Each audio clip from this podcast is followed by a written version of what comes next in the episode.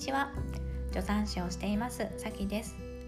世界中のどこからでも子育ての相談ができるオンラインの助産院をしています。このラジオでは妊娠出産産後のママさん向けの情報と授乳離乳食寝かしつけなど知っておくと赤ちゃんの育児がぐっと楽に楽しくなる正しい知識とコツをお伝えしていきます。今回のテーマは食物アレルギーの間違いあるあるについてです。皆さんは食物アレルギーを持つ赤ちゃんは何人に1人ぐらいいると思いますか？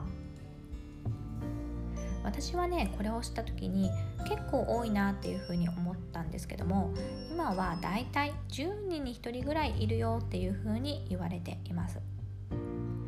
私はですね離乳食アドバイザーの資格を持っていて日々ね離乳食の相談っていうのにも載っているんですけれどもそこで感じていることはこのねアレルギーを怖がる心配されるお母さんっていうのが結構多いなっていうことなんですね。で心配されてるんですけれども、えー、じゃあ正しい知識をお持ちかというと結構そうではなくてですねむしろ中には間違った知識をお持ちでそして間違ったことを実践してしまっているっていう方が実際にね珍しくなくいるんです。なので今回はそのよくある間違いあるあるの一つをお話ししていきます。結論から言うとこの間違っていることっていうのはですね食物アレルギーの予防のためには離乳食を遅らせるといいっていうことなんですね。つまり遅らせることでアレルギーが予防できるっていうふうに思っている方がいらっしゃってで実際にこう上げていませんっていう方があの本当にいるんですではですねなんでこうやって間違って考えてる人が多いのかという理由とじゃあいつから上げるといいのっていうのをお話ししていきますね。これはですね、えー、じゃあなんでアレルギーが起こるのかっていう話を理解していただくと理由が分かりやすいんです。昔はですねアレルギーはその食べ物を食べるから起こっちゃうっていう風に考えられていたんですね。どういうことかというとじゃあ一例でね卵を例に挙げていきましょう。卵を食べるから卵アレルギーになっちゃうっていう風に考えられていたんですよ。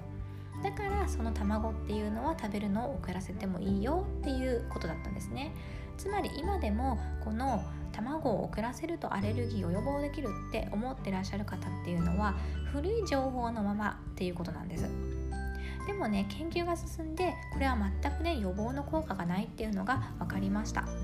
ではねなんでアレルギーが起こってしまうのかというと食べるから起こるのではなくって口以外のところからそのアレルギーの成分あの食物の成分がね入ってしまうから起こるっていうのが分かってきたんですね。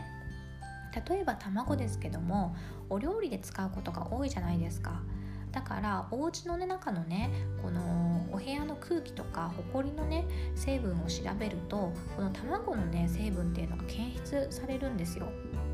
つまりその目には見えないけどこのお部屋の中にあるこの卵の成分が例えばね赤ちゃんの肌が荒れていてその肌荒れのところからね皮膚から入り込んでしまうと体があなんか異物が入ってきたぞって思っちゃうんですね。で異物が入ってきた変なやつが入ってきたからやっつけちゃえっていう風になってしまうわけです。で一度ねそうやって体に異物として覚えられてしまった後に次に口からその卵をパクッと食べるとまた体がねあこれこの間入ってきた変なやつじゃんやっつけろっていう風になってしまうんですね。これがアレルギーの反応ということになります。ではですねいつからあげるのがいいかというと遅らせないで適切な時期からあげていくのがいいっていう風になっています。特に卵はですね揚げていい時期が昨年ガラッと変わりました。2019年に厚生労働省からね出ている授乳離乳の支援ガイドっていう離乳食のねことが書いてあるガイドがあるんですけれどもそこで卵は離乳食の初期から揚げていいですよっていう風に変わったんですね。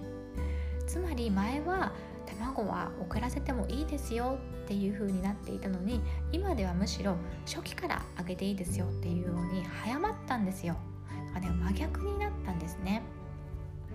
こうした最新情報をまだ知らない方っていうのはですね、えーと、本当に今でもね4ヶ月5ヶ月、えー、離乳食を食べてからもう経っているのにまだ卵をあげていませんよとかもう生後9ヶ月ぐらいになってるのにまだ離乳食を始めていませんっていう方が本当にねいらっしゃるんですね。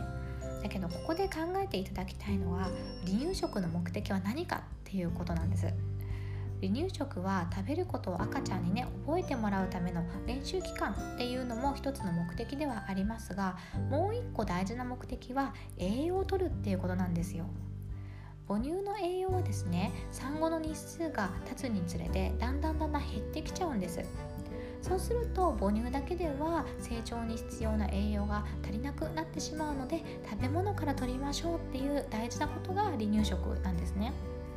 で卵っていうのはですね栄養価の高い食品の一つですのでこういったね栄養のいいものっていうのを避けてしまうことはこの離乳食赤ちゃんの成長に必要な栄養にとってはあまり良くないことだっていうことがね考えられるかと思います。ですのでまとめですが離乳食を遅らせることでアレルギーを予防する効果はありません。ですので生後56ヶ月からね離乳食は始めていきましょう。そして卵もですね初期から揚げて OK という風になりましたので適切な時期に始められるっていうことをお勧めいたします。でもしですねそれでもアレルギーが心配だっていうことでしたらね小児科の先生かかりつけの先生にご相談されていつから始めたらいいかっていうのをねお話しされてみるといいかもしれません。そしてですねもしですね数年後にまたね今から数年後にですね次のお子さんを出産された時にはまたその時のね最新の情報を取るようにしてください。これね今収録しているのが2020年ですけれども医療の情報とか育児の情報っていうのは常に変わっていきますからまたね数年後にはねガラッと変わるっていう可能性もあるんですね。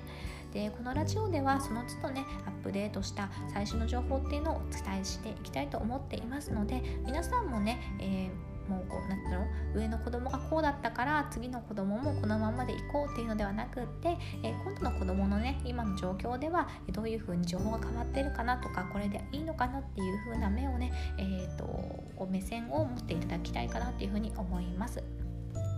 では最後になりますが1冊ねおすすめの本を紹介して終わりにしたいと思います。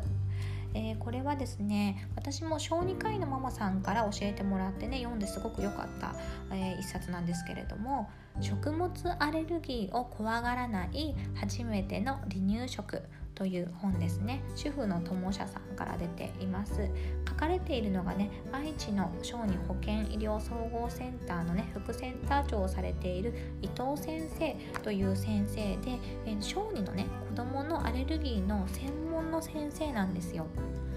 でこの本のね何がいいかというと書いてある内容はねもちろんこの専門家の先生が書かれていますので正しい情報であるそして新しい情報であるっていうことはもちろんなんですけれどもオールカラーでとにかく読みやすいんですね。なのでどんなママさんにもね私はおすすめできるなって思うんですよ普段ね本を読んだことがないっていうママさんでもこうスッと頭に入ってきて分かりやすいんです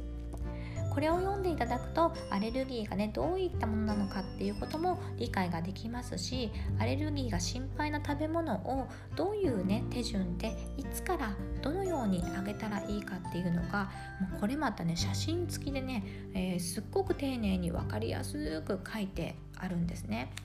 ですのでアレルギーが心配っていう方は1冊ねこれが手元にあればなんかその都度ねこう確認して安心して始められるんじゃないかなっていうふうに思います。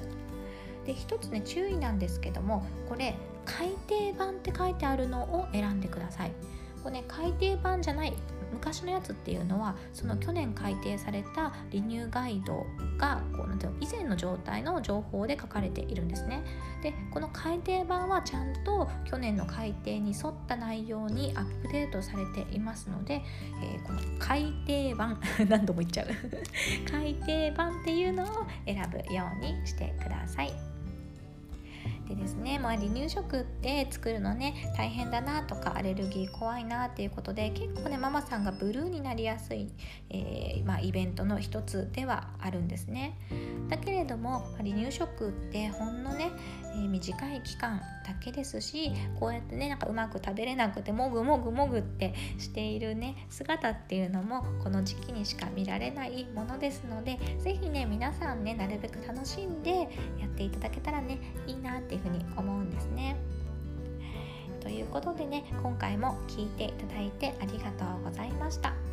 皆さん笑顔でね楽しく育児を頑張っていきましょう。それではまたね